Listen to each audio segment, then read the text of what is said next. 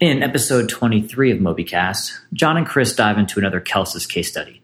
This time, we chat about troubleshooting container disk space. Welcome to MobyCast, a weekly conversation about containerization, Docker, and modern software deployment. Let's jump right in.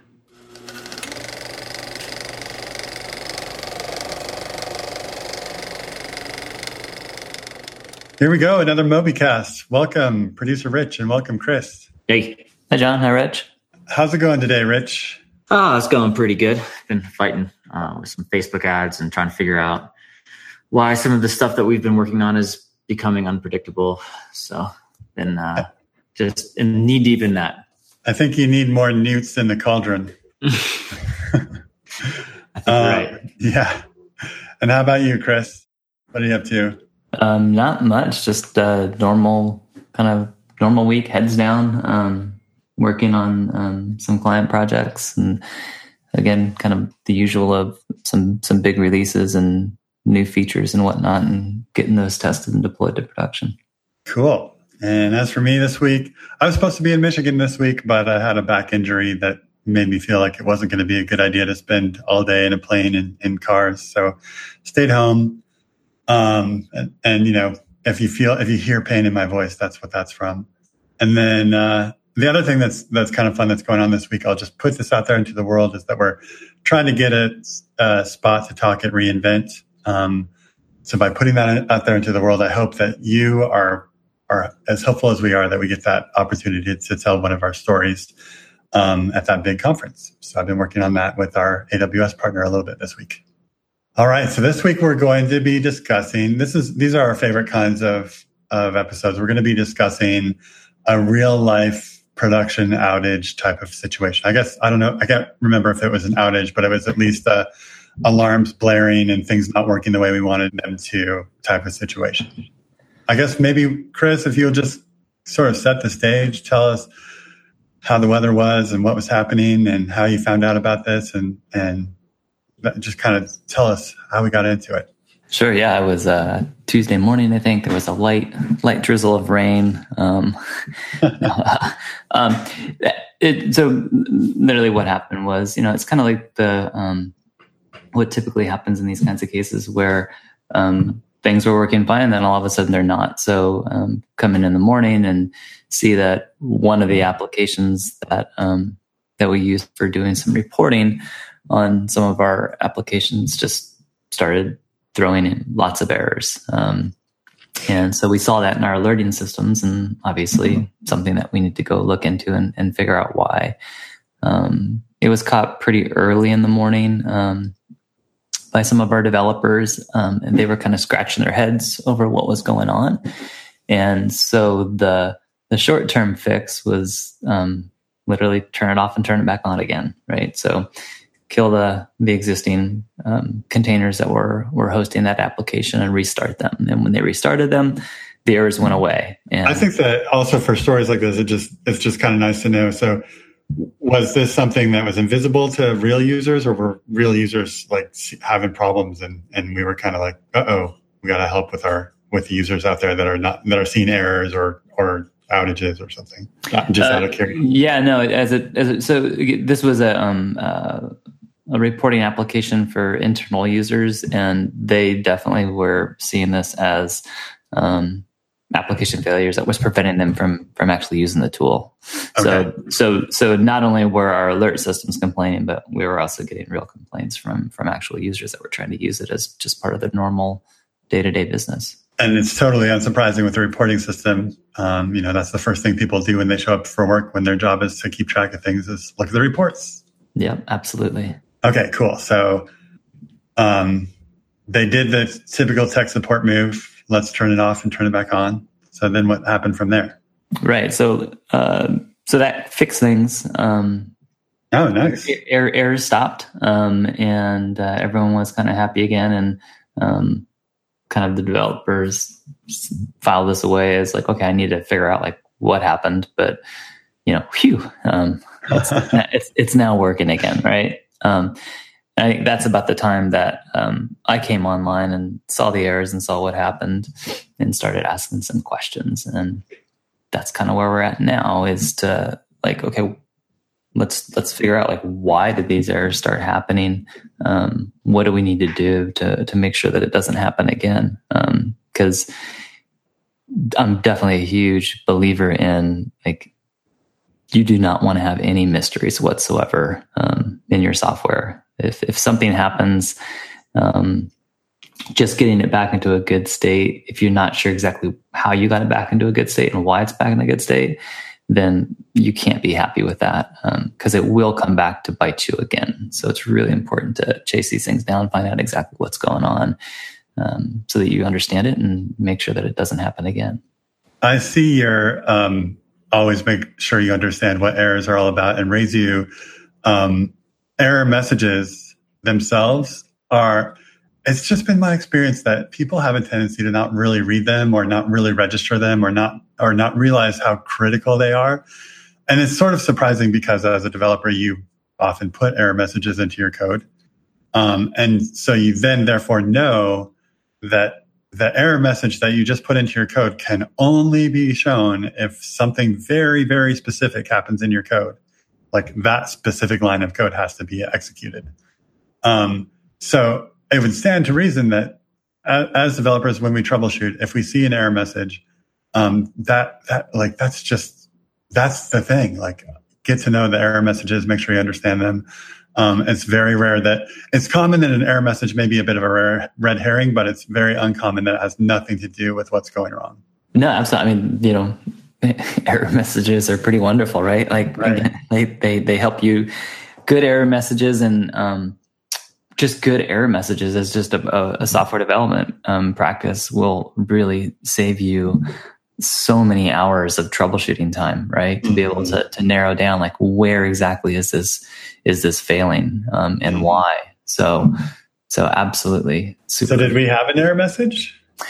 So we were seeing error messages. Uh, so maybe to bump up a bit, um, okay. application is um, again it's a reporting application. Uh, it's it's actually it's a Ruby on Rails app.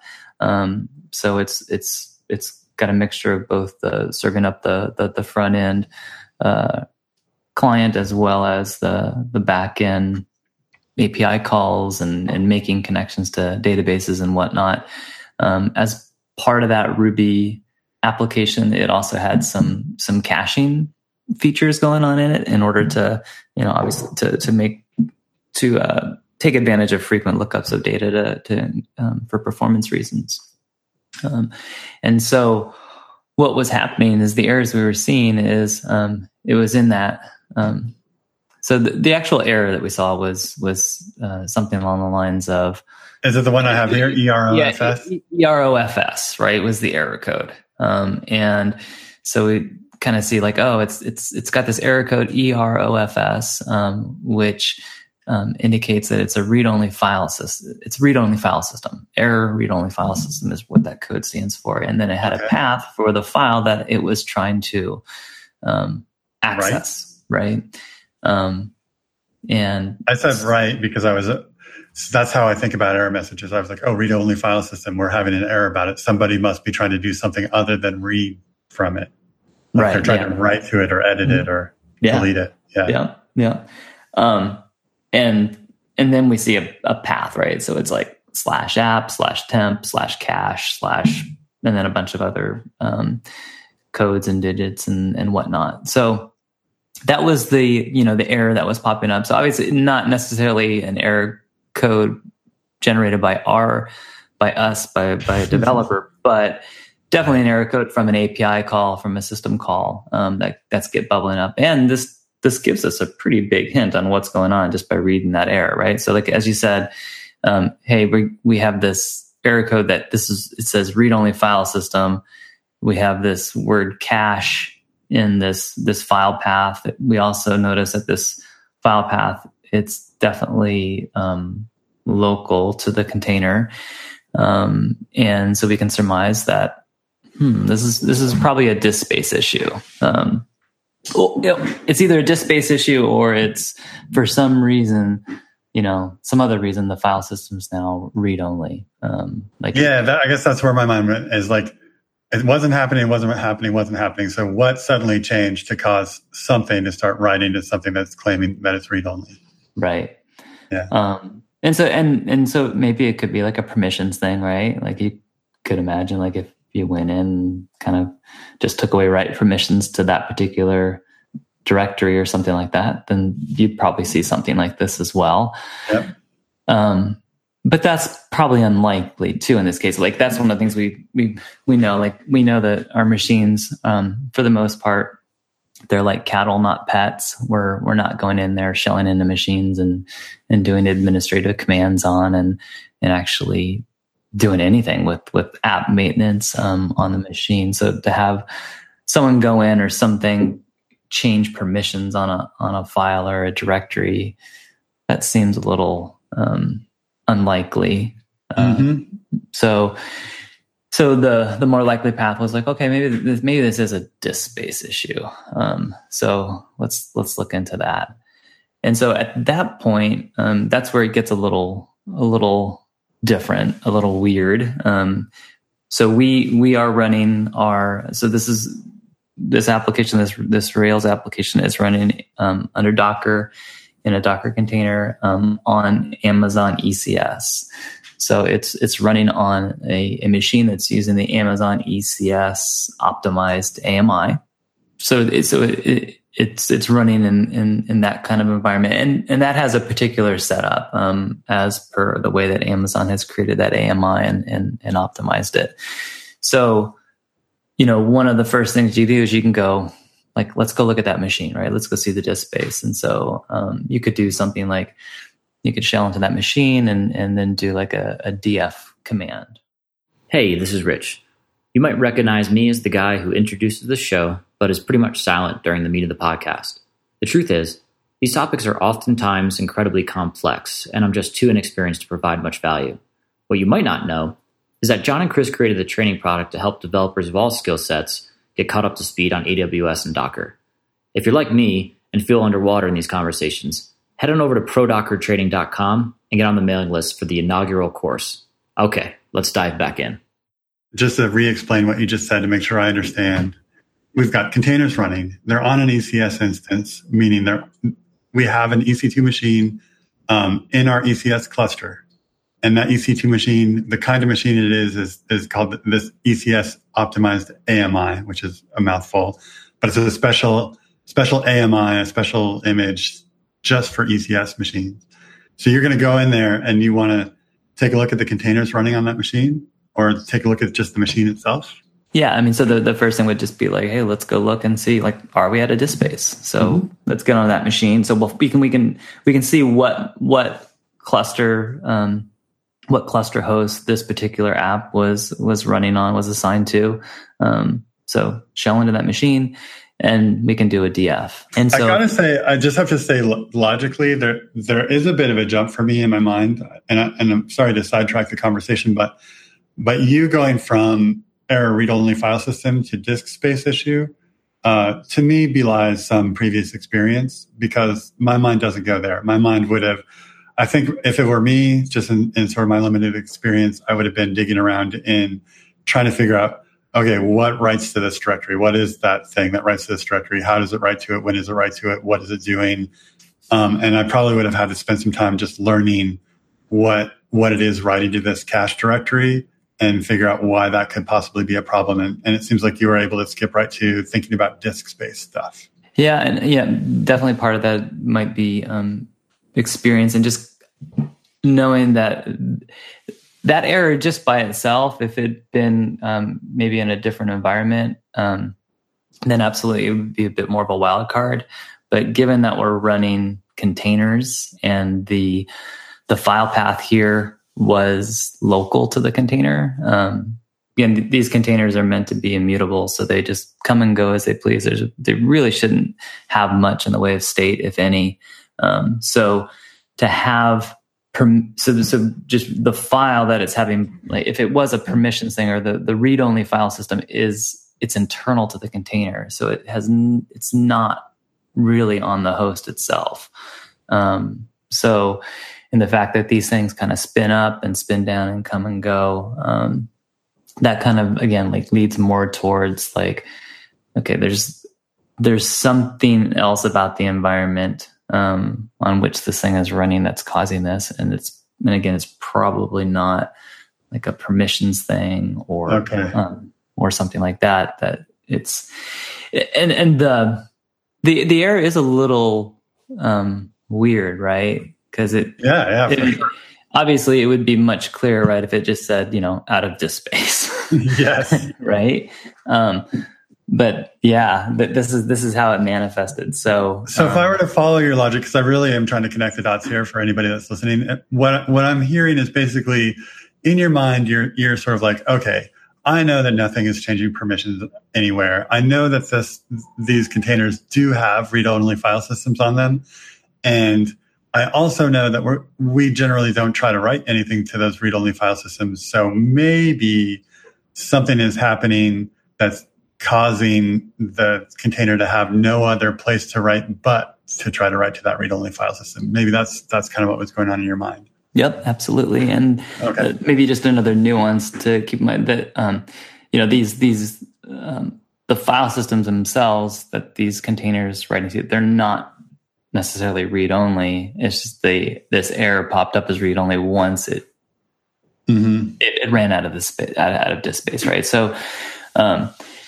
this particular app it was writing to its local file system, and it was uh, it's this because it's this Rails code um, feature for implementing a cache, and so it turns out it's it's, it's essentially it's using um, a file as a backing um, storage for the the cache entries. So as it caches items, um, it's now basically writing to a file, um, and that file happens to live within the container at that that slash app slash temp slash cache space. So it's think of it as some scratch space that it's writing to. Mm-hmm. Um, and again, the, the the error that eventually happened was, you know, like it can no longer write to that. Um, and you know, so why did that happen? And so, again, kind of looking at, um, you know, based upon previous experience and, and issues and whatnot, like let's look at disk space. And again, if you if you look at the the free space on that host on which the container is running, um, you know, you'll notice that actually there's plenty of disk space.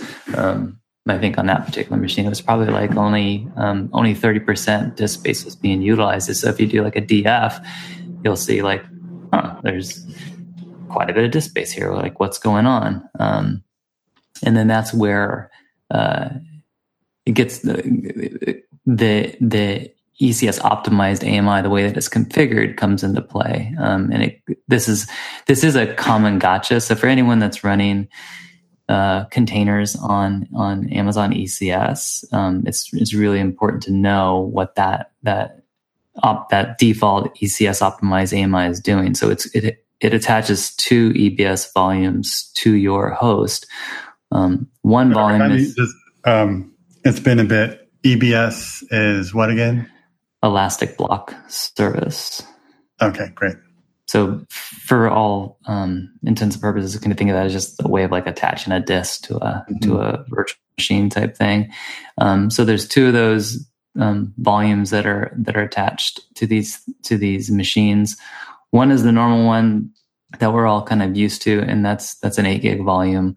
Um, and that's the volume used to um, for the for the OS, basically for the virtual machine itself. And so all the the code for the OS um, and um, just normal stuff. And that's what you'll see actually if you do a, the normal df command. You're you're you're seeing that volume. And so Okay. when you when you see that hey, there's thirty percent, it's only using thirty percent. It's thirty percent of that eight gig volume. Okay. Um, there's a second volume, um, and that volume is uh, at least 22 gigabytes in size, and you can change it and make it bigger if you want. Um, but that is the volume that is used for the Docker, used for Docker, for all of Docker's image and metadata storage. Okay. And the interesting thing about that, that that one is configured as an as a LVM device, um, LVM's logical volume man- management uh, technology, and so it's done at a different level, um, and it's just that those volumes aren't going to they're they're not mounted, um, and so you're not going to see them with the normal um, commands like like df. So you're going to have to look um, using some other tools. And I guess maybe before getting too much deeper into that is just the reason why this is important is because of this this um, particular nuance here that the Rails application, the disk space it ran out of is basically disk space of that for the um, that the container was trying to write to in its in its own local file system, right? So right, we have to ask ourselves like, well, where is that being like where is that being backed by? Um, and so because it's a Docker container, it's actually this is managed by Docker itself, and so it's it's where Docker is is storing the image. It's, it's where Docker is using its image metadata storage, and so it turns out that again on this ECS optimized AMI, that's on this LVM thing. So okay. that's why just doing a DF and seeing you have disk space available. Well, you may not have disk space actually because this is this is a Docker um, you know container that ran out of disk space.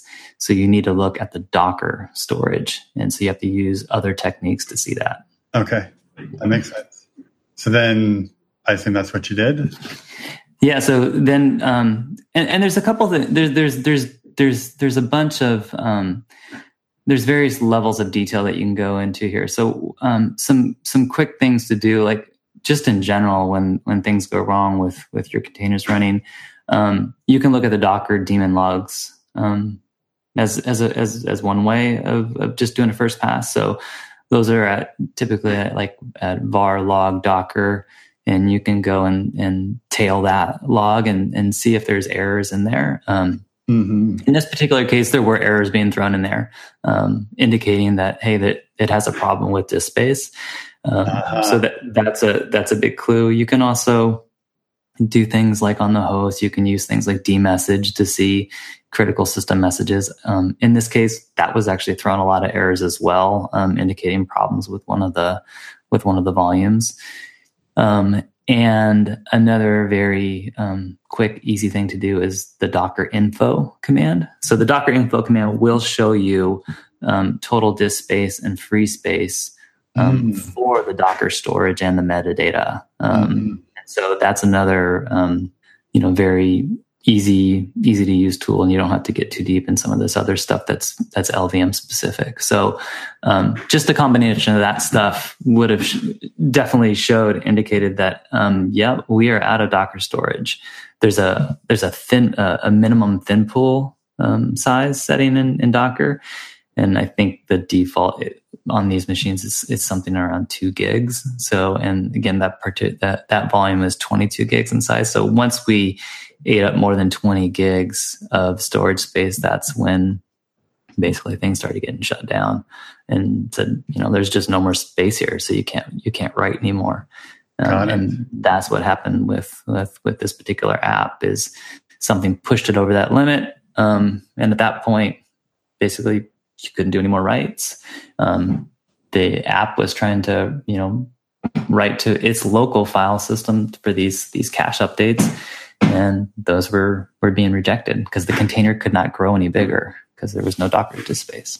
If anyone is listening that is kind of from the Rails world and has used Heroku, I just this story kind of reminds me of of a truth of using Heroku, which is that it from the start just never lets you in your Rails applications that never lets you write locally.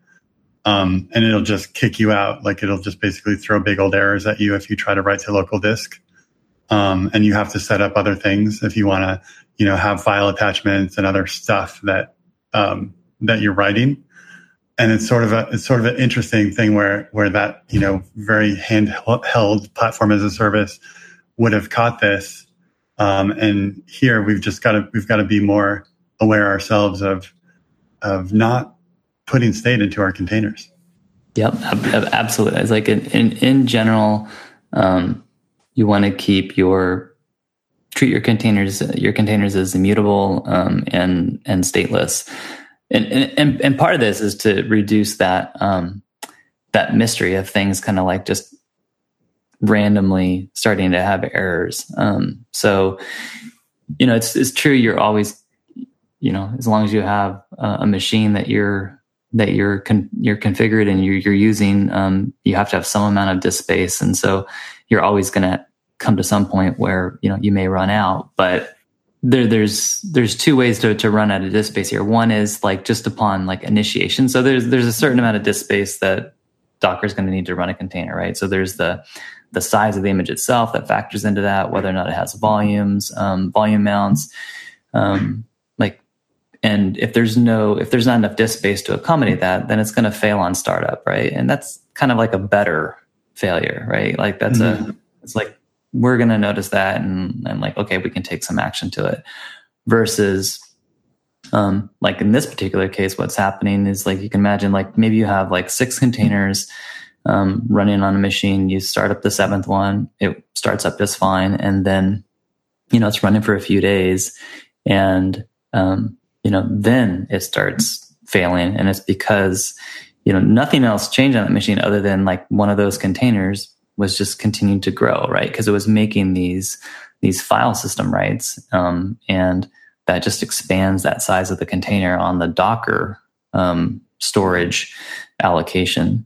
Right, and, and it could have been any one of the seven because we're not we're not controlling container disk space by container. It's just they all have access to that 20 gigs. Mm-hmm, exactly. And not only could it be any one of the seven, it also affects all of the seven. Right, right. Right. So if any of those other ones are like writing to slash temp, you know, or something like that, they are going to be affected by this as well, right? Because it's going to sh- basically make it so none of those can do any of these writes. So, um, so yeah, so it's, it's important to keep that in mind. I mean, obviously, like there's a, you don't have to be super draconian. Like there is um, useful scenarios for having some scratch space, um, but definitely clean up after yourself, right? Mm-hmm. So um, just don't let it grow unbounded. So if you're using temp files and you know make sure you clean them up, um, or if it's a cache, like make sure it's bounded.